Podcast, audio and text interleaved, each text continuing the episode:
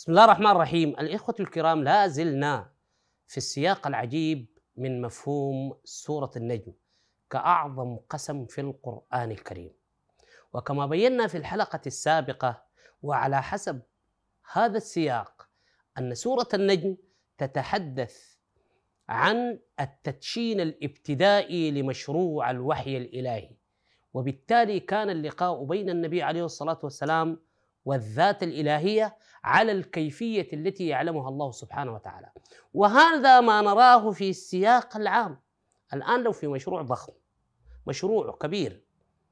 اللي بيفتتح المشروع من؟ أعلى قمة في الدولة رئيس الجمهورية. بيفتتح المشروع يوم الافتتاح وبعد ذلك يأتي الوزراء والبقية العمال ليواصلوا المشروع. هذا ولله المثل الأعلى. هذا هو المثل في أن سورة النجم هي تتحدث عن بداية مشروع وتدشين المشروع الإلهي الوحي القرآني للنبي عليه الصلاة والسلام. وكما ذكرنا أيضا أن كلمة رأى في سورة النجم جاءت بالألف المقصورة دلالة على أن الرؤية التي تمت بفؤاد النبي لرب العزة لم تكن رؤية بصرية. ولذلك كلمة رأى لم ترسم كبقية المصحف.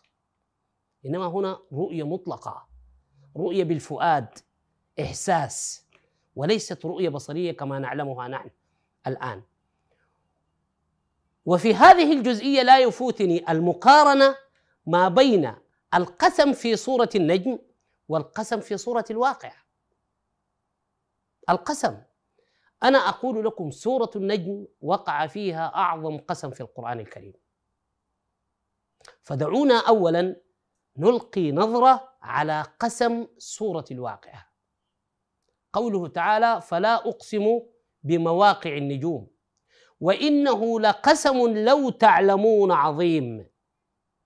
هنا ربنا أقسم بمواقع النجوم وبالتالي فإن جواب القسم أو موضوع القسم لا بد أن يكون متوافقا مع عظمة القسم. في سورة الواقعة أقسم الله بمواقع النجوم. فكان موضوع القسم هو عظمة القرآن الكريم. فلا أقسم بمواقع النجوم وإنه لقسم لو تعلمون عظيم إنه لقرآن كريم. في كتاب مكنون لا يمسه إلا المطهرون. القسم بمواقع النجوم استحق عظمة القرآن الكريم. موضوع القسم كان القرآن الكريم. إذا عندما يكون القسم بسقوط ذلك النجم وليس موقعه كضرورة منطقية أن يكون موضوع القسم متناسب مع عظمة القسم. فإذا كان موقع النجم استحق عظمة القرآن الكريم فإن سقوط ذلك النجم من موقعه لا بد أن يكون الموضوع أعظم من القرآن الكريم. وليس في وليس هنالك أعظم من القرآن الكريم إلا قائله. إذا والنجم إذا هوى فموضوع القسم هو يتحدث عن نزول الذات الإلهية لبداية مشروع الوحي. والرؤية تمت بالفؤاد وليست رؤية بصرية.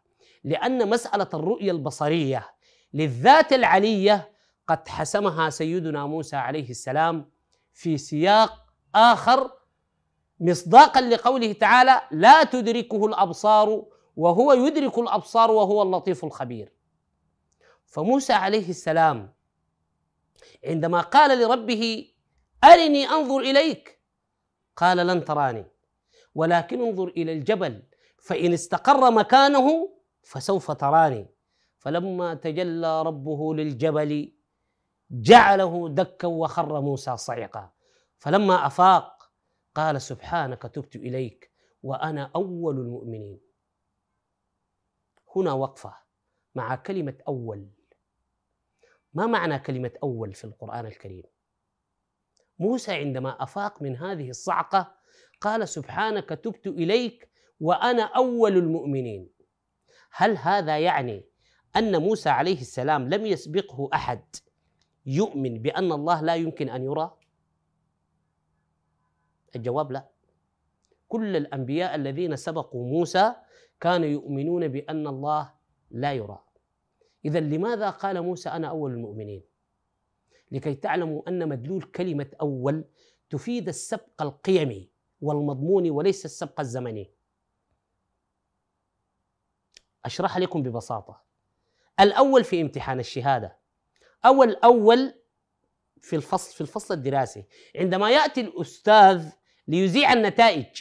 بيقول الأول فلان ابن فلان الثاني فلان ابن فلان.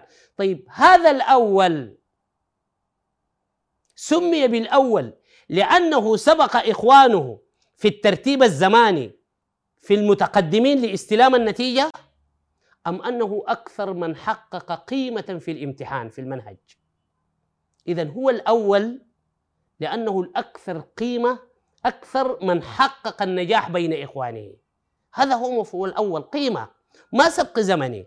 وهنالك آية جاءت على لسان النبي عليه الصلاة والسلام. قل إن صلاتي ونسكي ومحياي ومماتي لله رب العالمين لا شريك له. وبذلك أمرت وأنا أول المسلمين.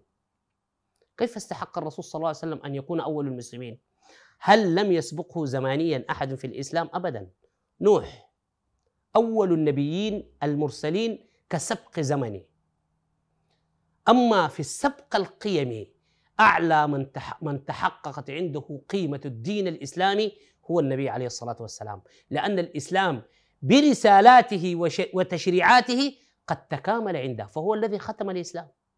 لذلك استحق تدين النبي عليه الصلاة والسلام أن يكون أول المسلمين. أكثر من حقق قيمة التدين في دين الإسلام هو النبي عليه الصلاة والسلام ولا شك في ذلك. لذلك قال إن صلاتي ونسكي ومحياي ومماتي لله رب العالمين لا شريك له وبذلك أمرت وأنا أول المسلمين. ليست سبق زمني. إذا موسى عندما قال سبحانك تبت إليك وأنا أول المؤمنين نستطيع أن نقول أن موسى عليه السلام أكثر شخص. في البشرية. حقق قيمة إيمانية في عدم إمكانية رؤية الله بالبصر. نحن الآن نؤمن بها. أنا وأنت وكل المشاهدين نحن نؤمن بأن الله سبحانه وتعالى لا يمكن أن يرى بالعين بالرؤية المعروفة. مصداقا لقوله تعالى لا تدركه الأبصار. ولكننا نؤمن بهذه القضية إيمان نظري. أما إيمان موسى فكان إيمانا عمليا. لأنه شاهد الحدث. وبالتالي مستوى الإيمان عنده في القضية دي أكثر من غيره. لأنه زي ما يقول شاب بعينه. وليس كمن رأى كمن سمع. نحن سمعنا نظريا لكن موسى عايش التجربة. عايش البيان بالعمل. عندما طلب قال ربي أرني أنظر إليك. قال لن تراني ولكن انظر إلى الجبل. فإن استقر مكانه تخيلوا هذا المشهد. موسى الآن أمام هذا المشهد التصوري بكامله المشهد الحقيقي. فلما تجلى ربه للجبل جعله دكا وخر موسى صعقا يعني فترة من الزمن وموسى عليه السلام مغمى عليه. فلما أفاق ما اعترض. ما قال لي ربنا يا أخي لسه موضوعنا معلق. أنا لسه ما شفتك. أو لسه لم أنظر إليك. نسي الموضوع خالص لأنه دخل في حالة ثانية فلما أفاق قال سبحانك تبت إليك. يعني اعتذر. سبحانك تبت إليك. وأنا أول المؤمنين.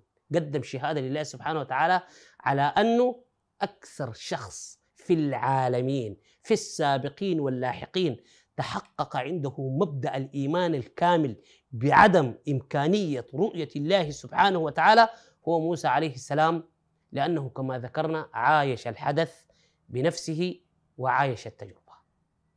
اذا يا أحباب لكي نربط ما بين موسى والنبي عليه الصلاة والسلام ونختم هذه الجزئية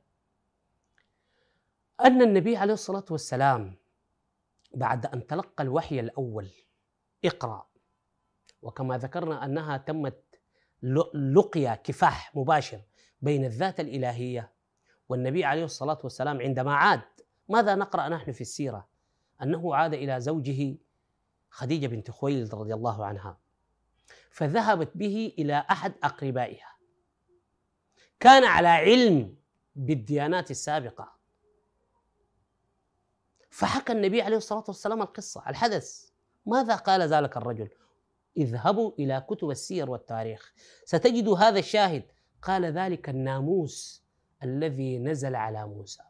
لماذا لم يقل عيسى؟ تخطي. ذلك الناموس الذي نزل على موسى.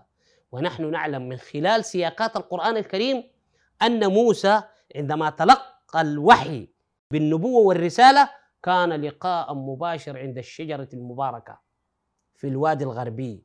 وهو ذاهب بعد أن قضى الأجل وتزوج وتزوج إحدى ابنتي الرجل وهو في طريقه راجعا إلى مصر.